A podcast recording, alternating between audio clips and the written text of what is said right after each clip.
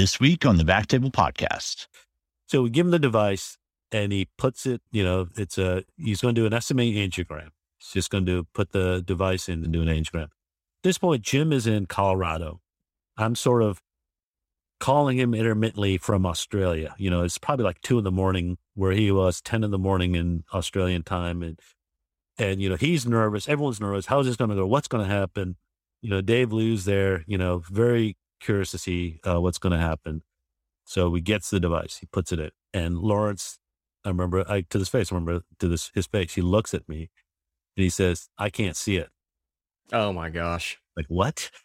It's radiolucent. Yeah. oh no! it was complete. There's no markers.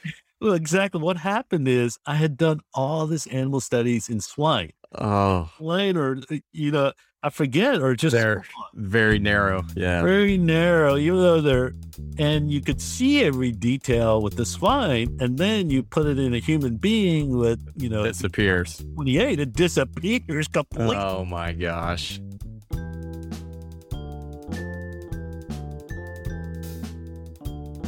Hey everyone, and welcome to the Backtable Podcast, your source for all things endovascular and interventional. You can find all previous episodes of our podcast on iTunes, Spotify, and on backtable.com. This is Brian Hartley as your host this week. I'm a radiologist living in Silicon Valley and also co-founder of an early stage medical device company in the pulmonary space. I am very excited for our special guest today, Dr. Aravind Arepally. This is our next installment in the Backtable Innovation Series, where you will hear stories from physician entrepreneurs who are helping to shape the endovascular field through devices. Before we dive into our topic today, just want to say a quick word from our sponsor, RadPad. RadPad radiation protection products, developed by physicians for physicians and clinically proven to protect during cine and digital subtraction angiography. Don't bet your health on anything less. Trust RadPad protection for all your interventions. See radpad.com for more information and contact info at radpad.com to learn more about radiation safety CME credits for you and your team. So, with that, I would like to introduce Aravind Arepally, a world renowned interventional radiologist, innovator, and medical device developer.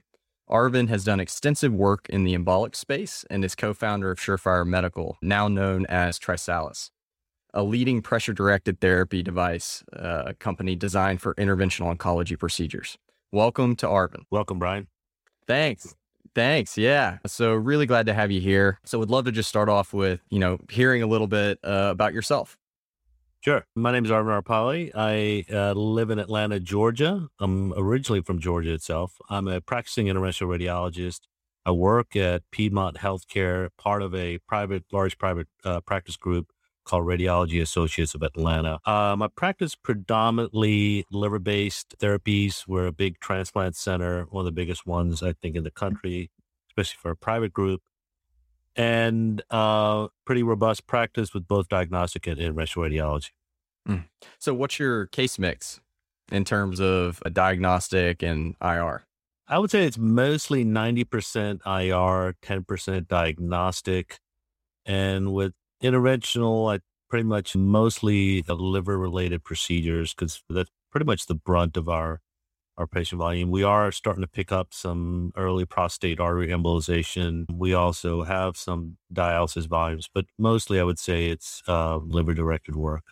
Wow. Okay. Uh, and so looking to the past a little bit, tell us how did you get to interventional radiology? What inspired you to do that, and maybe some of the mentors along the way that that helped you through it? Sure, I think you know I would have to probably say the thing that really got me interested to begin. I'd have to go back all the way till I would say high school in the sense that my parents, uh, both my parents were physicians, and they were really they were immigrants. They came from India, and I remember as a as a young child, my mom was, you know, she was she was in residency. She had to redo her residency. My dad didn't have a residency, so he was unemployed. And my mom was working in Philadelphia, and I remember how hard she worked. She would basically get up at three thirty in the morning, cook a meal so the kids would have dinner, and then go to work around five, and then take call, and then wow. so we'd at least have a meal on the table. So it's like those kind of things. I remember how hard she worked, and she sort of inspired me with with both my parents with their dedication. But the other cool thing is, I think you know I grew up in a small town called Vidalia, Georgia, and that's where she was an OBGYN and you can't do this now. But when I was in high school, I remember my mom would let me scrub in with her. Oh my gosh. And I would be doing, you know, hysterectomies with her, you know. You're kidding. No. And it was just, you know, she's like, this is this. And she'd show me the anatomy and she showed me what to do, all these other things. So it was like a very early experience that you just can't get that now. And, you know, it's a small town, you know, she was, you know, there was one, two ORs in the whole hospital. And you could just do, you know, that was you you have a very immersive experience with that. So Wow. Any think, specifics, any specific things you remember from that? Because that's a very unique experience for yeah, no, that young. Yeah, no, I just remember how respected my mom was in the mm-hmm. OR. She was very gifted in the OR. And I just remembered how calm, collect she was. And that was just, you know, you don't know anything in high school, obviously. You don't really, but just to having, being able to be with her, she's doing her, her craft, her work was just imprinted on me pretty significantly. And, and also seeing like, she was the only OBGYN in town. And I never, you know, when you're growing up, you don't take this account, but she was on call every night. Mm and she just never complained. She did it, and then would go to the grocery store, and I'd see all these people coming up to her saying, "Oh, you delivered my son or my daughter," and this is so it was very cool. That's special. So those were all special, you know, imprints on me. No, that's fantastic. Did you deliver any babies or help her with no, that? No, no, it was just surgery. Okay. It was like either pelvic or you know GYN surgery, but gotcha. nothing like that. Wow, uh, that's that's fantastic. That's a great story. And so, and yeah, go ahead. I was going to say later on, I think what happened is I went to med school and I didn't really know what I wanted to do. And ironically, I didn't want to do OBGYN. I, I rotated and I was sort of like one of these fourth year students that was sort of meandering, didn't have an idea. I think I wanted to do surgery, but didn't, I didn't want to do medicine. You know, it was one of those situations. And I remember I had to do my mandatory radiology elective. And, and so I go in there and and at that point in uh, the radiology elective was very was not well organized and it was at emory you go in and you basically sit in the back room and then you watch someone read read out with someone else and i was just like oh my gosh and then the lectures there was always a lecture at seven in the morning i remember and i you know seven in the morning and then you'd have someone up there talking about chest x-rays in the dark and half, half the time i fell asleep and then one day uh, this guy came comes in the room and he turns on the lights he goes all right his name was Alan Zuckerman, and he was the head of IR at Emory at that point. He said, I just want to, I'm not going to show you cases. I'm just going to show you some devices.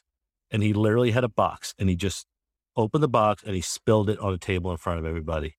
And he says, Come over here. And immediately my eyes just like went wide and wow. my jaw dropped. And I was like, Oh my gosh. Yeah.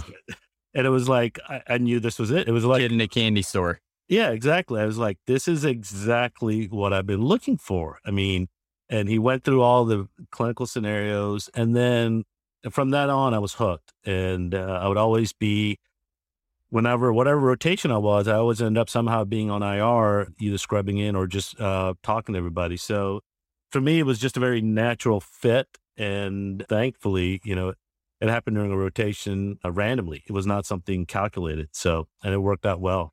That's fantastic. I think, yeah, there isn't, at least before, there really isn't a ton of exposure to interventional radiology. And it always seems, I don't know, the story you described is the not a dissimilar experience for me is uh, it's almost as if they're trying to get people not to want to go into diagnostic radiology. Uh, exactly. I don't know. It's like, let's learn about a chest x ray and people reading in the dark and how boring it is. And, it, you know, it, it, it's interesting that anybody goes into it. It's It, it really is. And it's, I think, you know, at least now it feels like there's so much more awareness, whether it's through social media or through SIR outreach programs, it's better. But but back then it was just horrendous. I mean, it was just just random luck if you if you got exposed to it. Mm.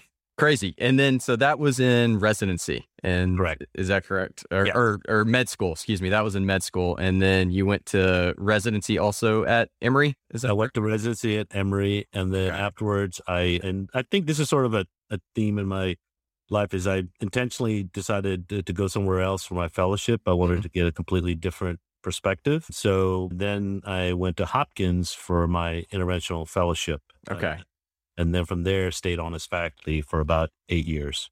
Okay, tell us a little bit about that time. I did.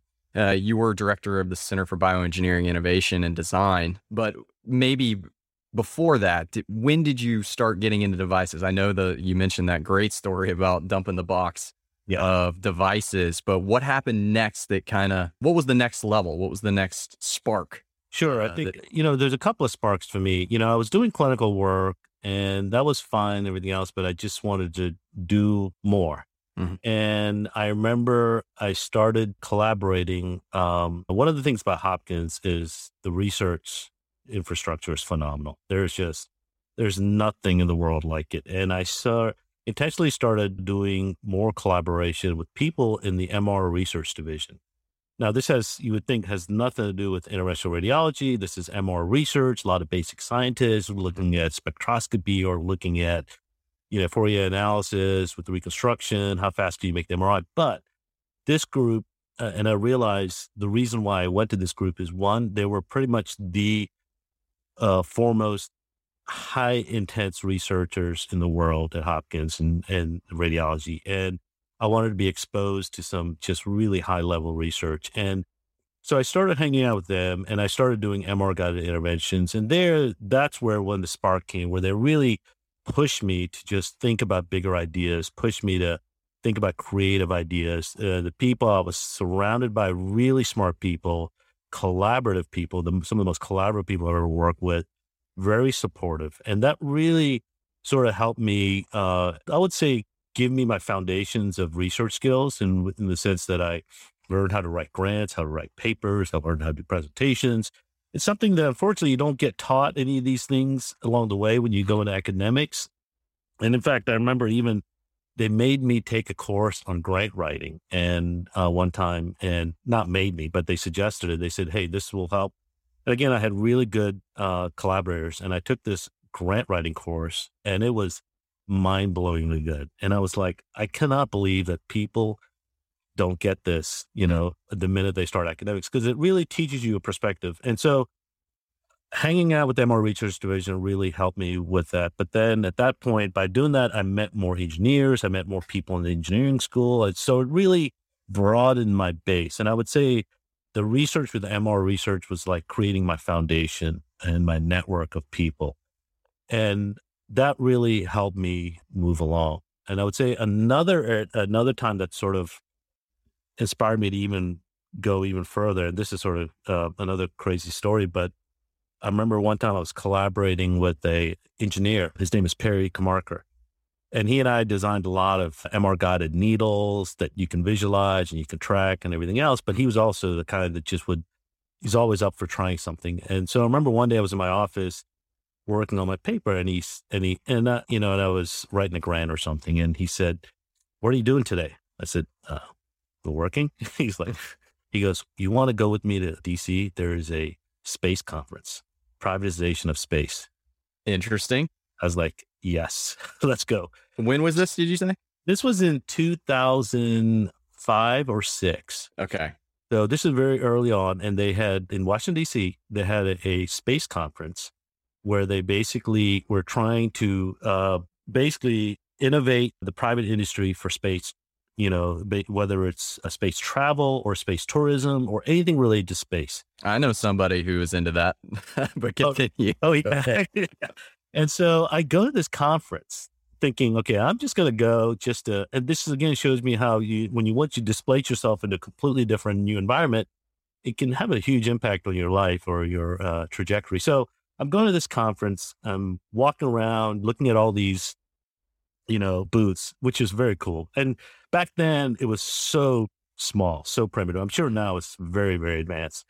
And the keynote speaker at that time, that day, was Burt Rutan. And this is before he became really, I mean, he's already was famous, but not as infamous as he is now. But, and he gave a talk and he talked about how, you know, how he had put more spacecraft into space the last two years than NASA had done in the last 20 years. And I remember he, he made a couple comments which really resonated me, with me. One was he said people at NASA he called them they're turning tricks. A lot of people, what they do is they basically churn through projects to get more grant money. Mm-hmm. And unfortunately, I saw that also in academics. I felt like people a lot of times were just turning tricks. And he and he really said you really need to shoot for big projects, really big, impactful projects, and don't think of just doing incremental projects. And he was very, you know, um, influential in my thinking at that point. And so that's after that, listening to that talk, and I remember talking to Perry. I said, Perry, we got to really start thinking about bigger projects. And that's when I started, you know, playing around with obesity. I was like, you know, I'm going to just start work on ideas. It may be crazy, but I'm going to work on ideas that are not traditional projects that people have not worked in, uh, more of the blue ocean strategy. And that's mm-hmm. sort of how I sort of approached my career and trying to, you know, displace myself into new environments, maybe get some new insight, input. And from there, you know, uh, try new projects. And that's sort of how from there, I started doing bariatric embolization. Then Harry and I started working on other projects. And then with that, we started really collaborating with a lot of engineers, with especially in the biomedical engineering school at Hopkins. And so that's sort of yeah. the evolution of my, I guess, my career at Hopkins. No, that's fantastic. You know, obviously, I was thinking Elon Musk when you were talking about the privatization of space travel. Um, but you mentioned a couple things, uh, principles really that several other innovators have have mentioned to me before. Hanson Gifford, who is uh, he's one of the co-founders of the Foundry, the most successful mm-hmm. incubator device incubator in the world, based out of here.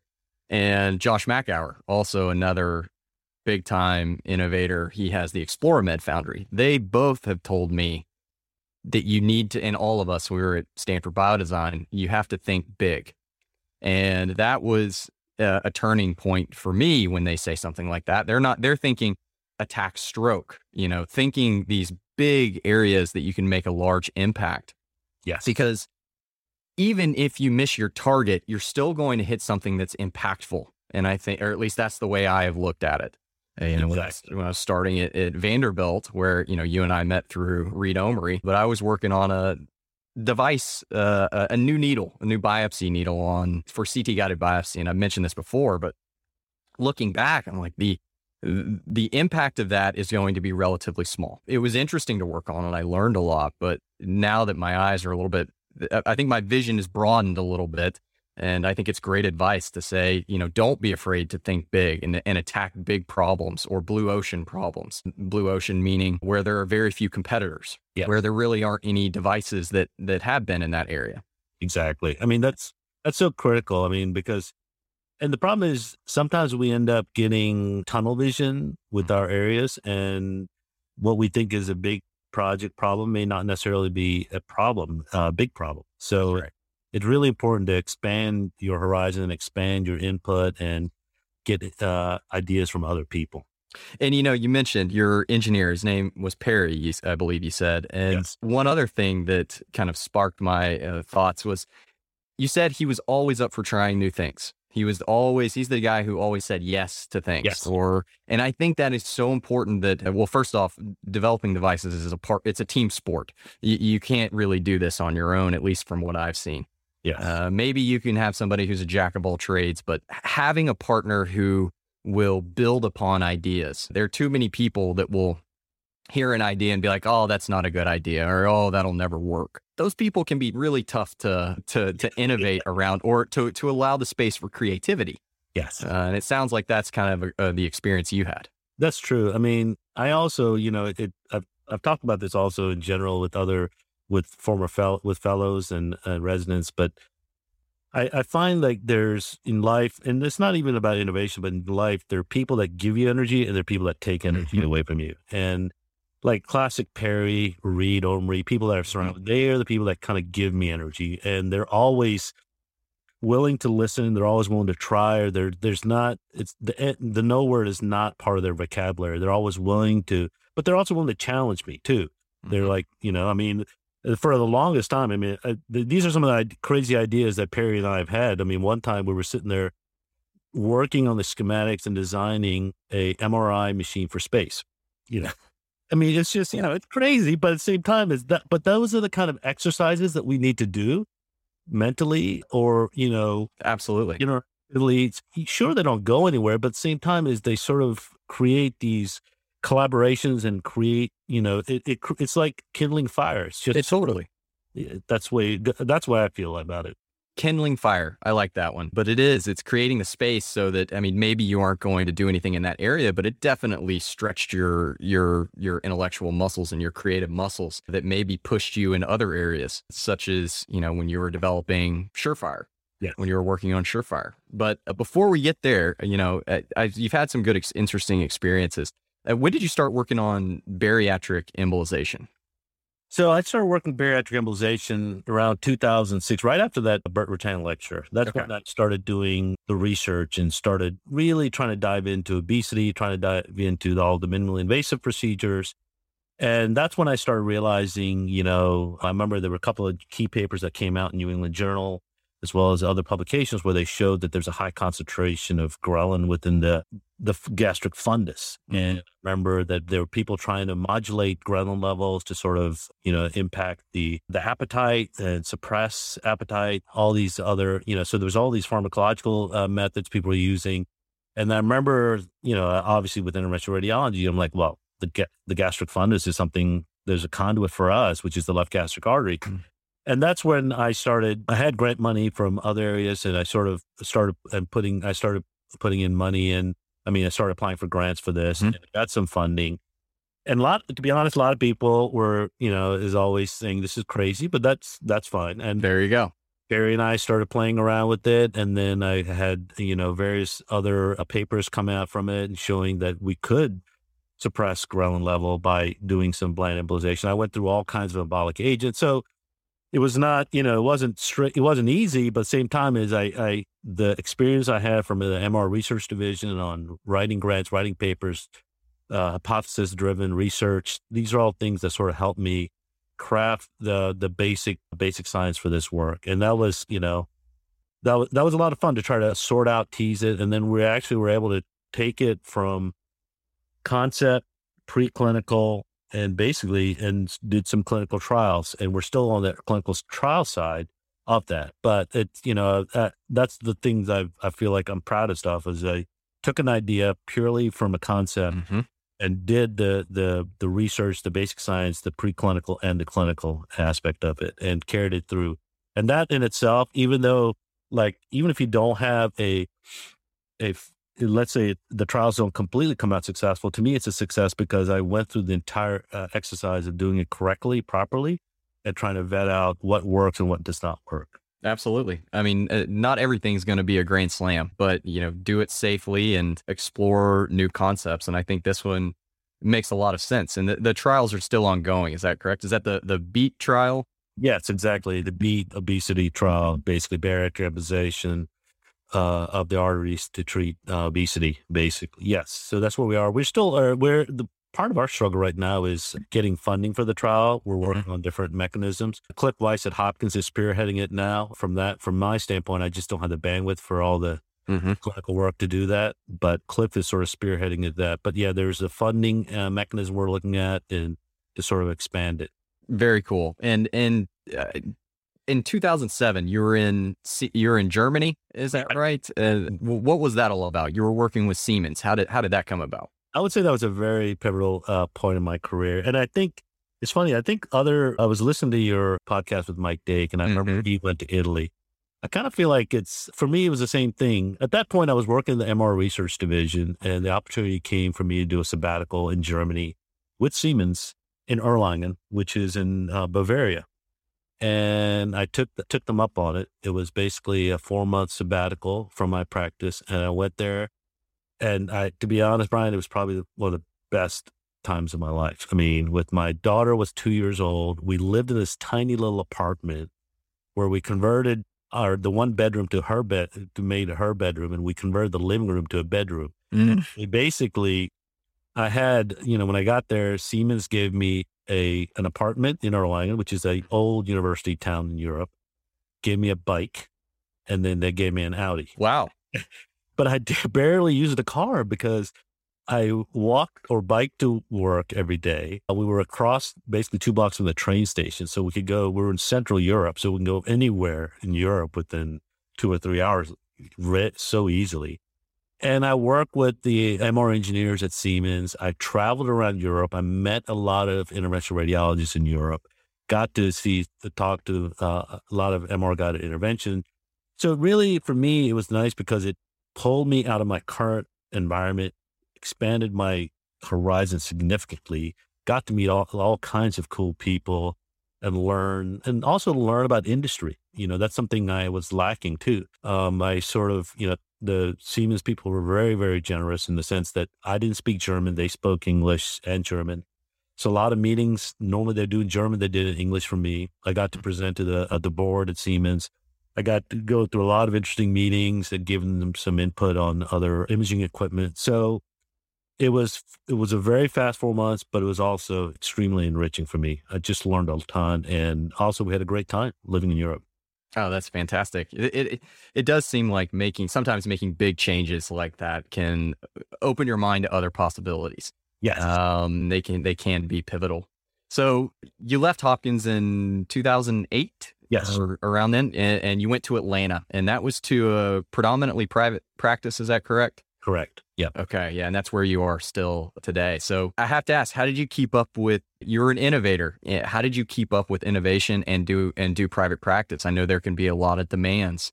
There are a lot of demands in any practice. You know, for me, I think part of the reason why I left academics, I wanted to put myself in a totally different environment. Mm-hmm. I mean, and I feel like this is sort of a, a, a recurrent theme in my life, but, but just being in a completely different environment in, for, for me, it, it create, gets the creative juices going. It allowed me to reframe everything. It allowed me to look at different challenges and see what the problems are. And innovation to me is is more of a mindset. So like academics is a mindset. You can, as long as you have the right time, the right ability and time and surround yourself with the right people, and so as soon as I got to Atlanta, I really started surrounding myself with, you know, trying to find the infrastructure that was available in Atlanta. There's the there's a global center for medical innovation, which is a, at that point very early stage medical device group. Mm-hmm. I met with uh, other you know innovators around the city. So I just tried to. Georgia Tech also has a phenomenal infrastructure. So I basically reached out trying to find different people. And at the same time, I wanted to sort of put myself in a different environment to sort of, you know, to get my creative juices going. Um, mm-hmm. The other thing is, uh, you know, when I, a lot of physicians talk to me about starting companies or devices, one of the things you need more than money is really time.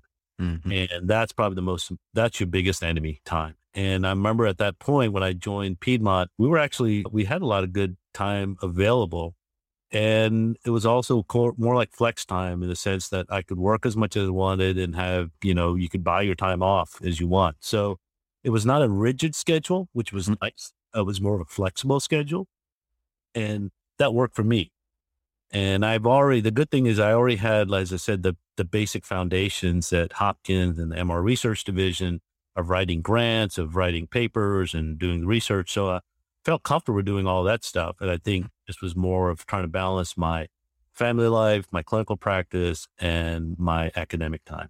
So give me give me an example. Are you were you working three days a week? Uh, how, how was it? You know, yeah. it it, dif- it differ. I mean, week to week, it some days three days, some days four way four days, some weeks. Yeah, exactly. Sorry, some weeks. Yeah, mm-hmm. at a time. So it, it varied, and you know, you also it, you use your weekends, you use mm-hmm. other, you know, other times. So evening times, especially when you're starting a company, it's going to be a lot of evening times, a lot of weekend times, a lot of, you know, absolutely. Uh, no matter what, whether you're in academics or whether you're in private practice, you know, it's, it's, it takes a lot of energy. It's what, it's a lot of fun and it's extremely satisfying. But at the mm-hmm. same time is people, I think, totally underestimate the amount of time it takes. And mm-hmm. I had, uh, funny. One of the I worked with a startup at, when I was in the MR research division, and the CEO of that startup, his name is Kim Jenkins. He's over in uh, Memphis. And when I started with Jim Surefire, he's one that told me same thing. He goes, Arvin, he goes, time is your most important asset you have right now. You know, when you don't have money, you you haven't raised any money, you have to figure out how to optimize the use of your time. So, because if you don't do it right, you'll you know you'll it'll fall apart. That's too true. And with that, I think that's a great segue. I'd love to hear about the origin story of Surefire. Who were you with? How, how did you come up with the idea? What was the clinical need behind the idea? So I think we can say the origin of Surefire can really can boil down to a book uh, that we would I would recommend to anyone, and you probably know about it. It's the uh, biodesign book from Oh, yes. Paul Yock and Josh Makower. Basically, we follow that approach. So Jim Chomas is, and as you said, is that it, it really is a team sport. It's not an individual situation. But the way we started, Jim Chomas and I, Jim was at the foundry. He was uh, worked with a startup company called Cabochon. He had left in the Bay Area and he wanted to start a company. We met through a mutual friend of mine in the MR research division. His name is Wes Gilson, who happened to be Jim's grad school roommate. So anyway, Jim and I met and we actually approached it through the bio design approach, which is basically try to find the clinical need, go through the process, and really we followed it to the T. And when we did this, and actually about a year after we did it, I actually emailed Paul Yock and thanked him and let him know how how appreciative it was because it really was very helpful. Because, and I tell this that I tell people all the time is, and this is one of the books to get is if you're gonna do something from start like this, the biodesign approach is really helpful. I mean, you just sit down, you go through the clinical needs, you write down all the clinical needs, you mm-hmm. go through the process, and it's it's uh, so as you well know, Brian, it's a well organized process. It provides structure to something that can easily devolve without structure. So something that's uh, what you would normally think is amorphous, you yes. know, is is innovation. It's the light bulb that goes off when you're in your shower. That's the the common thought of, about innovation, but they have done something special at biodesign and it is a repeatable process and it does provide structure framework so that you can do it in a way that you feel confident you're on the right path, I think, because it's such a hard path that you, a lot of times you question what you're doing. Yeah. And the other thing is, I think it's important to know is when we started Surefire is that, and this to me was one of the most, the funnest part is Jim and I, we wrote out a business plan. And to me, writing a business plan was writing like, like was like writing a grant. And we, he and I did a deep dive, deep, deep dive into mm-hmm everything out there about not only uh, the clinical need, but we, you know, what, what, what, what is the literature, current literature about all this?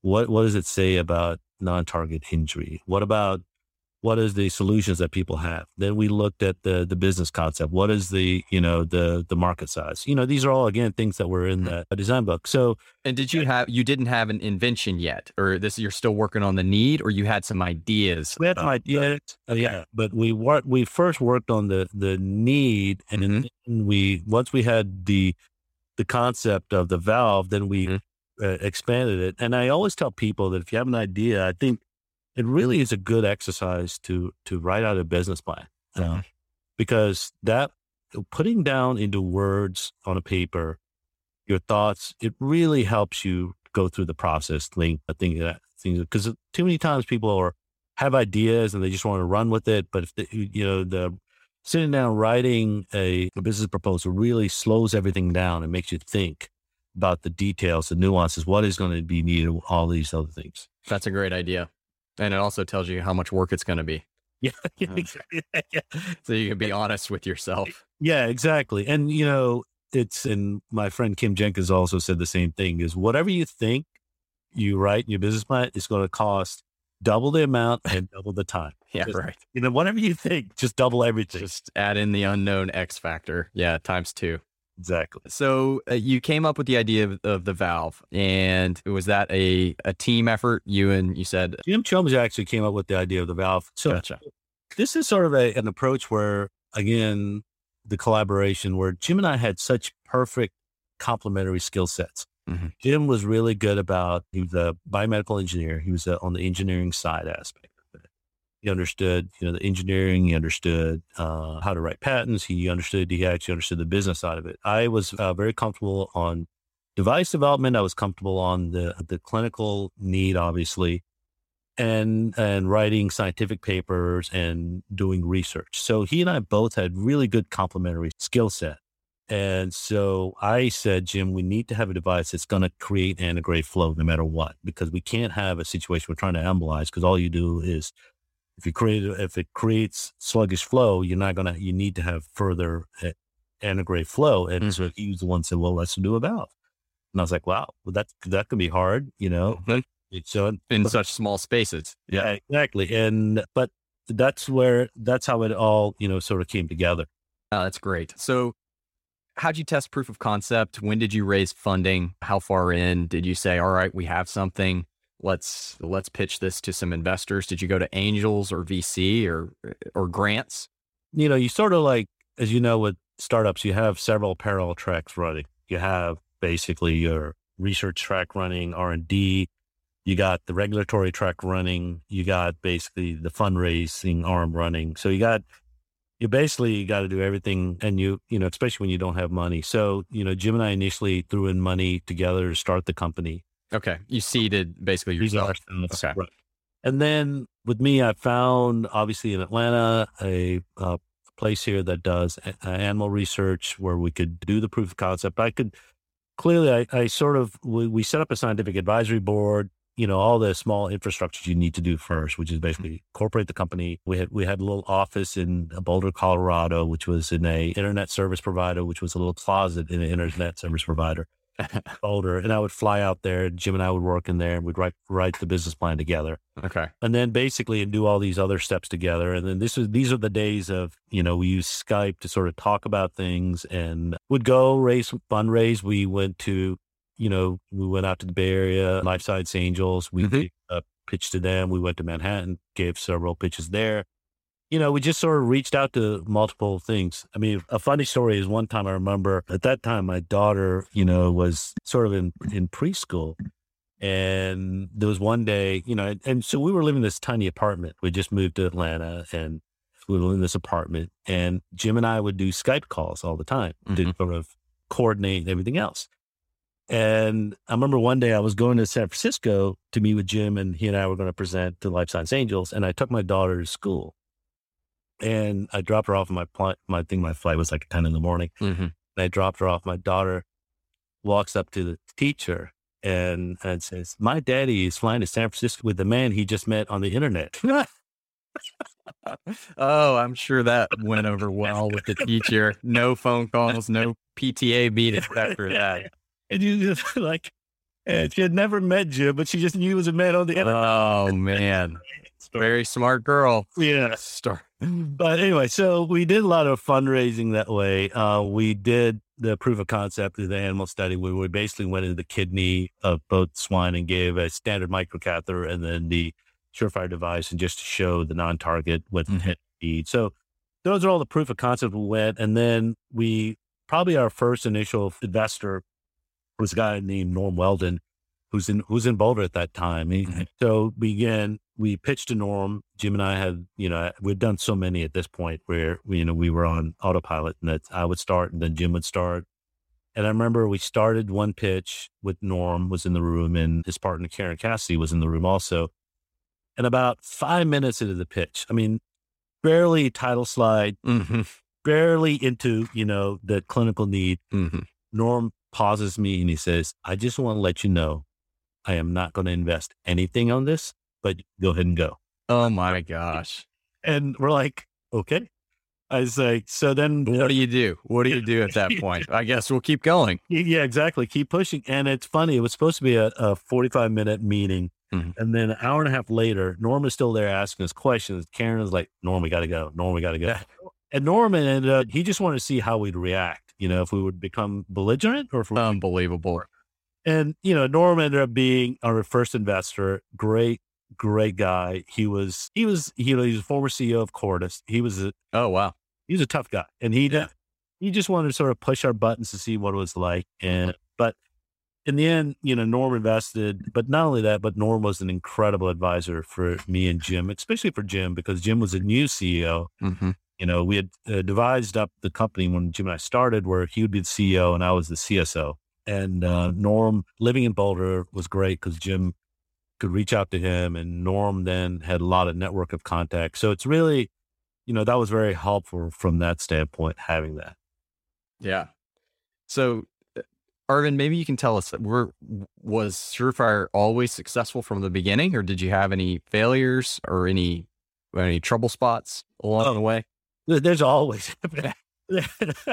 I know the answer to this question. yeah, yeah. I mean, it wasn't like uh, you know there there are always there were always issues. I mean, but uh, I'll give you a highlight of a couple of really big challenges that Mhm. occurred, which was uh, some of these were funny in a sense. So at one point in 2011, we're sort of we're in Miami, we're cranking away, we're starting to do you know the device prototyping the device, you know basically design freeze everything else, and we reached out to all the companies like Sirtex and at that point, Nordion, tying them, the catheter, we're working on a catheter for anti-reflux, all this. And I remember Sirtex approached us and said, would you guys be able to do first in man study in May?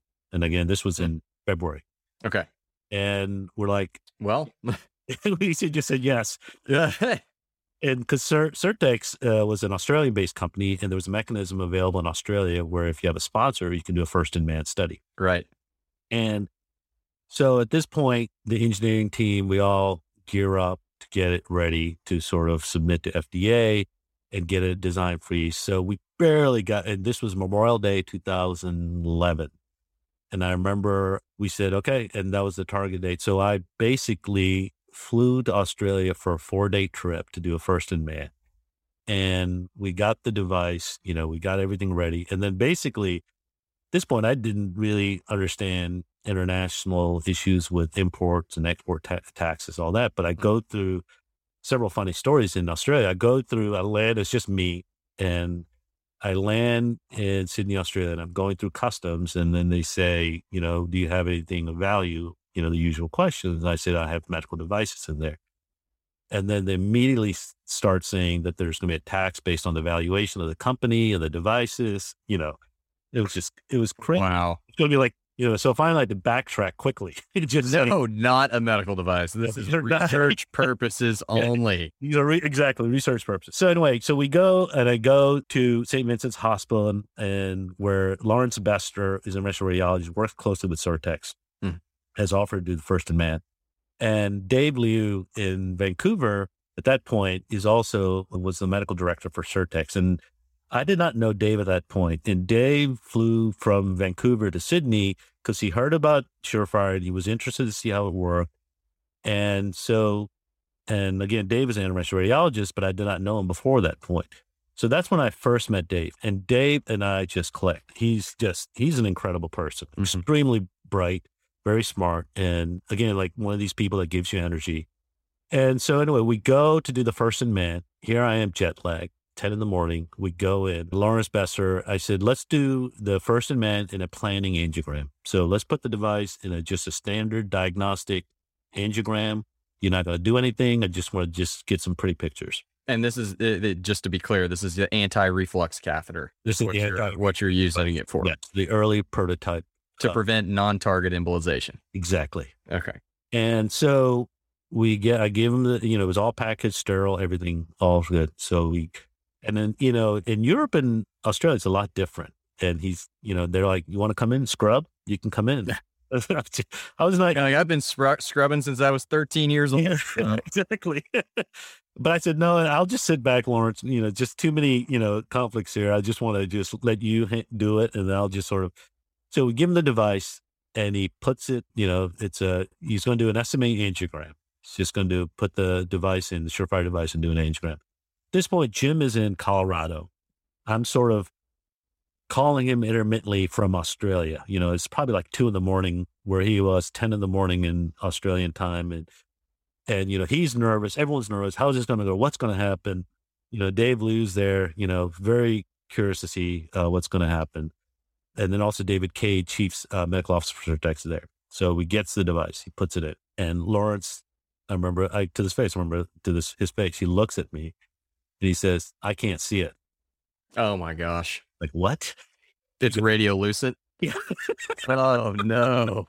it was completely There's no markers.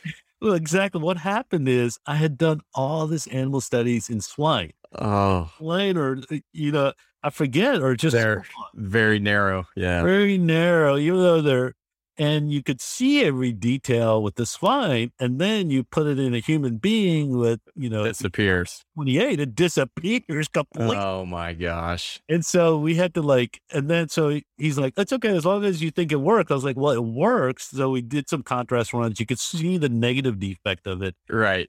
and then then he goes, "All right, that's fine. We'll do it on the next case." Uh, and uh, the next case is it was a case where basically he had tried he had coiled the GDA, and then part of the coil had extended out into the right hepatic artery. Mhm.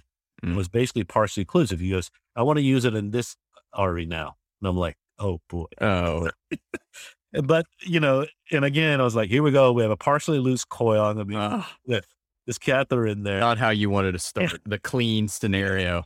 but it worked well there. It worked great in the sense it functional. We just couldn't see it. And then so we immediately we just had to add markers, you know, to, to visualize it extra, you know, radiopaque markers. But anyway, so those were some, some you know, there's just things Little things, little things that you have to think about when you're innovating. I mean, they become critical, but at the time, you know, it's just another small detail. God, that's that's crazy. So It was oh. also, you know, I think the other thing which, and you probably also noticed this, but the whole surefire path with the with the process we had done, it's it's also the people you meet. You know, it's obviously mm-hmm. me and Jim are really good friends. Norm Weldon, the CEO. I got to meet, you know, all these people around the world that were using the device and trying to get experience with it. Dave Liu is a good friend of mine now. He and I are close collaborators on on other papers and projects. So it's just that's the part of the thing I really enjoy about this whole startup process is the people you get to meet and collaborate with because they're very like minded. They want to do stuff. They want to, you know, they're willing to, you know, push the envelope in ideas. It's uh, I cannot agree more. I say that's the one thing so far. I mean, you've you've achieved success, so we're we're still working on our our stuff on our end. But the my co-founder and I, I mean, the relationship you develop going through these trials and tribulations is by far the most rewarding part, at least so far. So I, I totally agree. Yeah, and you have to find the people you really have to be careful who you work with because, you know, if you can't get along with some, uh, someone like this, because something like a startup is so intense. It is. so much of a time commitment. Uh, you really have to make sure. And actually, it's funny when Jim and I first met, we actually did it did like uh, basically we got to know each other, make sure we could get along with each other, and it just turned out he and I are very like minded in our approach to things and very laid back. So it was it was good. It was a good fit.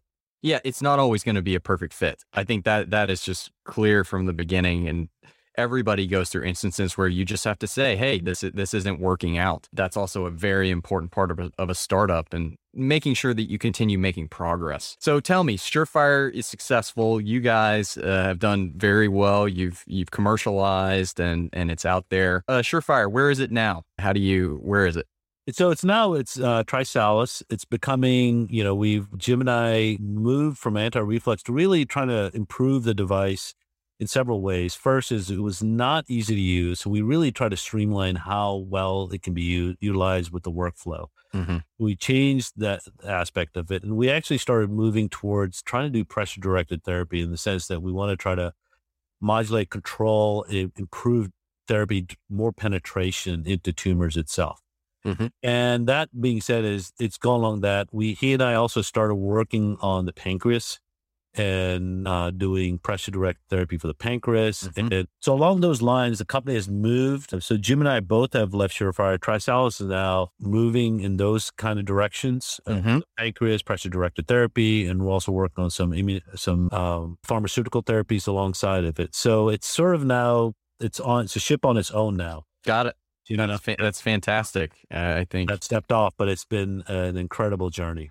That's unbelievable. Now, anything else in the pipeline for you?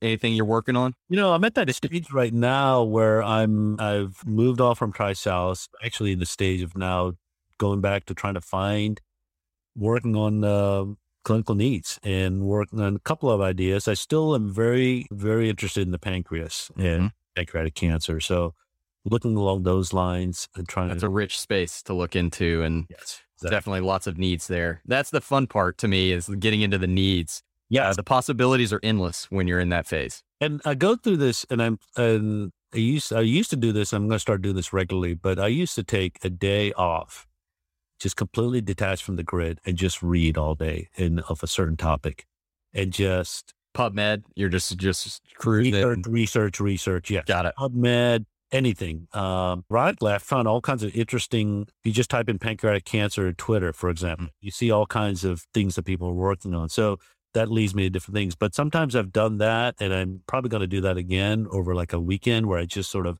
do a deep dive and see what's going on, where where people are, and then there's, you know, looking at other startups and Mhm. get ideas on that. So that's the the situation I'm in right now. That's great. You know, you mentioned social media. I've always been interested to see if social media could be used to leverage to find clinical needs because it's really you can tap into both the patient population, maybe patients who are feel left behind, you know, and then also physicians, other innovators. That's a very rich platform to to dig into. I think that's very interesting that you mentioned that. Yeah, it's funny because if you just type in anything on, I tend to use Twitter. I have not used Instagram or Facebook or anything else, but Mhm. Seems like Twitter has more of a medical uh, bent on it in, in some of the uh, areas. And so when you type in certain topics, I'm always surprised about papers that come up. And I think, you know, we should also, on the other side, is we should also try to promote more papers we publish on Twitter to sort of further, you know, as an outreach because Yep. it sort of helps, you know, let everyone know what's going on in that space. So No, that's great. I think that's a great place to leave it. So, Arvin, thank you so much. That was a pleasure. I really enjoyed chatting with you and, and hearing your story. It's inspiring for sure, and a lot of good stories, a lot of good advice in there. Well, thanks a lot, Brian. I'm very impressed with what you, Aaron, and Kieran have done with uh, Backtable. It's just uh, an incredible organization. So, congratulations to all three of you, and uh, thank you for the time to uh, chat with you guys.